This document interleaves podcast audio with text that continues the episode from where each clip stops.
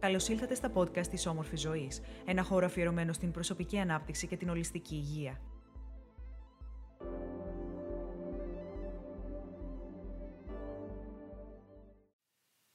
Την ήξερα τόσα χρόνια. Σήμερα το πρωί άνοιξα τα μέσα κοινωνικής δικτύωσης και ανακάλυψα πως ήταν τα γενέθλια μιας φίλης που τύχαινε να είναι και μακρινή συγγενής. Ξεκινώντας να γράψω κι εγώ στο ευχολόγιο της, κάτω από κι άλλο κόσμο που με είχε προλάβει και βάζοντας μια νοητική υπενθύμηση ίσως να την πάρω και κάνα τηλέφωνο αργότερα ανακάλυψα πως είχε πεθάνει έξι μήνες πριν. Λυπήθηκα όσο και σοκαρίστηκα. Ένα άτομο πανέμορφο μέσα και έξω όσο τη γνώριζα, με κοινωνική δράση, γεμάτη ζωή και σημαντική για τόσους. Την ήξερα 30 χρόνια σκέφτηκα και το μυαλό μου πήρε δρόμο να ψάξει αναμνήσεις και να πενθήσει το κομμάτι μου που έφυγε μαζί της. Και έμεινα αναυδός. Ήταν ελάχιστα τα όσα πραγματικά ήξερα για αυτήν. Αν και αυτά που γνώριζα, αυτά που μοιραζόταν εύκολα με τον κόσμο, ήταν τα πάθη της. Ήξερα για κάποια πράγματα που είχαμε κοινά και θέματα που είχα δει στον τοίχο δικτύωσης, αναρτημένα. Ήξερα για την πάλη της με μια αρρώστια που πίστευα πως είχε νικήσει πριν μερικά χρόνια και για την αγάπη της για τα άλογα. Είχα ακούσει και διαβάσει για τη δράση της επαγγελματικά και κοινωνικά, αλλά όταν προσπάθησα να σκεφτώ πόσο προσωπικά ήταν δική μου, τελικά πόσο την ήξερα. Τι σημαίνει «σε ξέρω». Ξέρουμε ποιοι φόβοι τους κρατάνε ξύπνιος τη νύχτα. Ξέρουμε ποιοι πόθοι φωλιάζουν ανομολόγητοι για τον περισσότερο κόσμο στα βάθη των θέλων τους. Υποθέτουμε. Ίσως έχουμε την ευκαιρία να τα μάθουμε όταν μιλάμε με τους συντρόφους μας. Για τους συντρόφους μας. Για τους άλλους.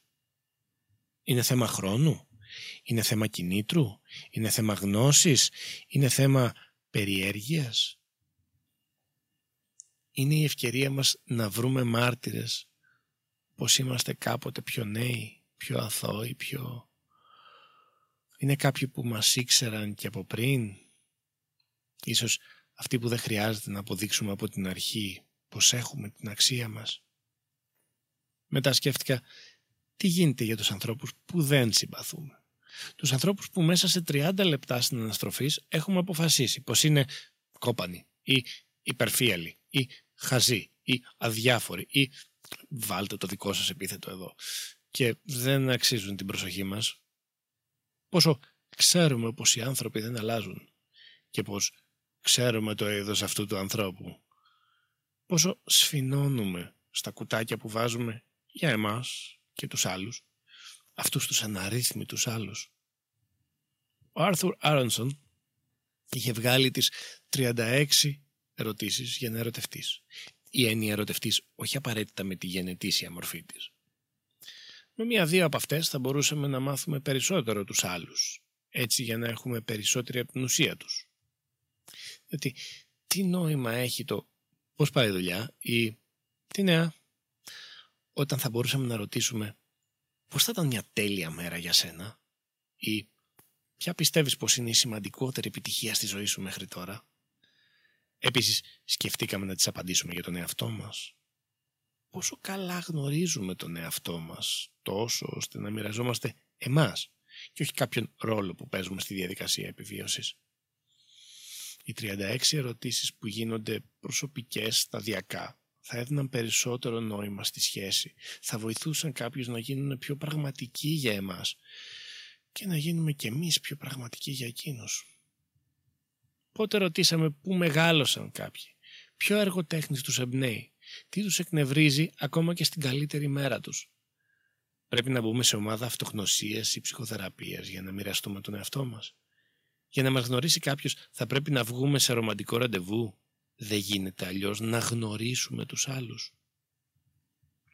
Άλλοτε η επιδίωξη να γίνουν όλες οι γνωριμίες μας πιο προσωπικές, φυσικά δεν έχει τη δυνατότητα υλοποίησης. Αφού δεν έχουμε αυτή τη δυνατότητα, χρονικά και νοητικά, γιατί μερικές φορές ανησυχούμε μήπως δεν είμαστε αρκετά στενά με τους φίλους μας; Μα κάτι τέτοιο θα ήταν σαν την αλεπού στο κοτέτσι. τότε οι σχέσεις μας θα γίνονταν σαν ρόφημα που αν του προσθέσουμε τόσο νερό για να το διαλύσουμε, τελικά δεν θα έχει καμία ουσία, καμία γεύση, καμία απόλαυση. Ή ακόμα και το ανάστροφο. Να μην μας ενδιαφέρει να πάμε πιο βαθιά σε μια σχέση, εκτός αυτών που έχουν παραμείνει από τότε που ήμασταν μικροί. Παράδειγμα με τα αδέρφια μας ή τους γονείς μας, λέγοντας «Ε, «Τα άλλα είναι προσωπικά πράγματα, τι τους ενδιαφέρει». Τελικά πόσο μας απειλεί το να μας γνωρίσουν καλύτερα οι άλλοι; Ακόμα παραπονιόμαστε για τη μοναξιά μας λοιπόν. Πόσο από τον εαυτό μας έχουμε αφήσει σε κάποιους; Πόσο από τον πολύτιμο χρόνο μας; Αυτά τα 86.400 δευτερόλεπτα της ημέρας μας.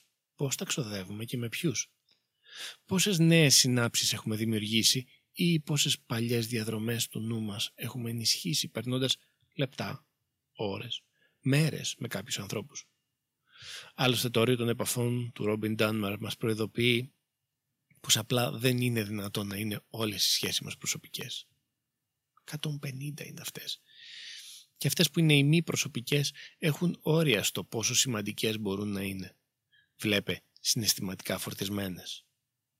Οι άνθρωποι περνάμε από τη ζωή των άλλων και πλησιάζουμε σε κάποιες εποχές, παράδειγμα μέχρι να αλλάξουμε δουλειά, βλέπουμε τα ίδια άτομα κάθε εργάσιμη μέρα μας.